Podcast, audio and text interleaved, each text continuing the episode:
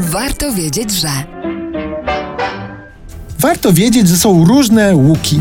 Jest łuk brwiowy, jest łuk zakrętu na drodze. Są też łuki refleksyjne i równikowe. Te ostatnie nie mają jednak nic wspólnego ani z głębokimi przemyśleniami, ani też z krzywizną równika na globusie. To są dwa typy najstarszej broni miotającej znanej na wszystkich kontynentach świata. Za starszą od łuku broń przenoszącą pociski na odległość mogłaby być uznana co najwyżej proca.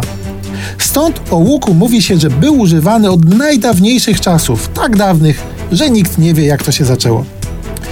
Najłatwiej łuki podzielić na dwa typy. Łuk prosty to stosunkowo długi łuk, nazwijmy to w spoczynku mało wygięty.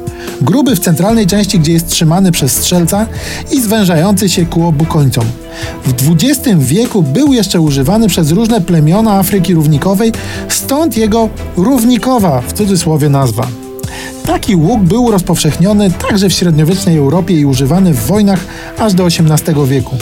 Natomiast łuk refleksyjny jest krótszy i bardziej wygięty, z tym, że w spoczynku jest wygięty w jedną stronę, natomiast napinany jest w stronę przeciwną, co zwiększa jego siłę w sposób aż nadto wyrazisty.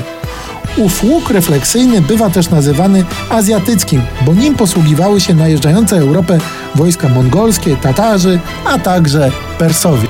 Dlaczego łuków używano tak długo, skoro w czasach nowożytnych rozpowszechniona była już broń palna? Pamiętajcie Państwo, że broń trzeba było załadować przez lufę, uruchomić zapłon i wystrzelić. Na polu bitwy wymagało to czasu, a dobry łucznik w każdej minucie walki był w stanie wystrzelić nawet dwadzieścia kilka strzał. A szybkość na polu bitwy jeszcze przez długi czas dawała łukom przewagę nad każdą bronią palną.